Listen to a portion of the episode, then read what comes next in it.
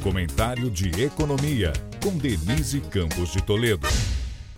É, os dados da PNAD, com desemprego em 9,8% no trimestre até maio, superam muito as projeções, assim como os do CAGED, que retratam apenas o emprego formal e saíram também nesta semana. Na geração de vagas, além de serviços, vale destacar o aumento na administração pública, em particular na área da educação. Temos a normalização das atividades com o fim das restrições sanitárias e um ritmo de expansão acima do esperado. Agora, continua a ameaça relacionada ao impacto do aumento dos juros que tem piorado as projeções até para a economia global a partir de 2023. O relatório trimestral de inflação, divulgado hoje pelo Banco Central, que inclui o IBCBR tudo com atraso por causa da paralisação parcial dos funcionários, vai nesse sentido. A projeção de expansão deste ano subiu para 1,7%, com a prévia do PIB do primeiro trimestre em alta de 1,1% sobre o quarto de 2021.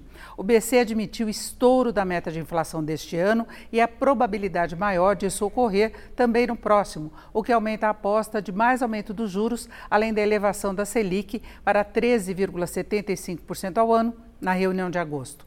Só que o relatório fala em expectativa de desaceleração da economia no segundo semestre pelo efeito defasado justamente do agressivo aperto dos juros, mas não considera possíveis efeitos das medidas de estímulo do governo, como ampliação do Auxílio Brasil e o voucher caminhoneiro. Recursos que, se injetados na economia, podem dar fôlego à atividade, porém com mais risco de pressões inflacionárias pelo efeito no consumo.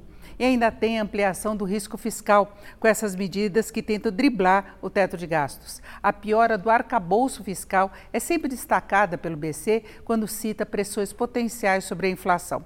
Então, o que temos é um cenário mais favorável de curto prazo, até para o emprego, independentemente dos juros, mas com muitas dúvidas quanto aos efeitos dessa combinação de aperto monetário com medidas expansionistas e influências externas. Denise Campos de Toledo para o podcast do Jornal da Gazeta.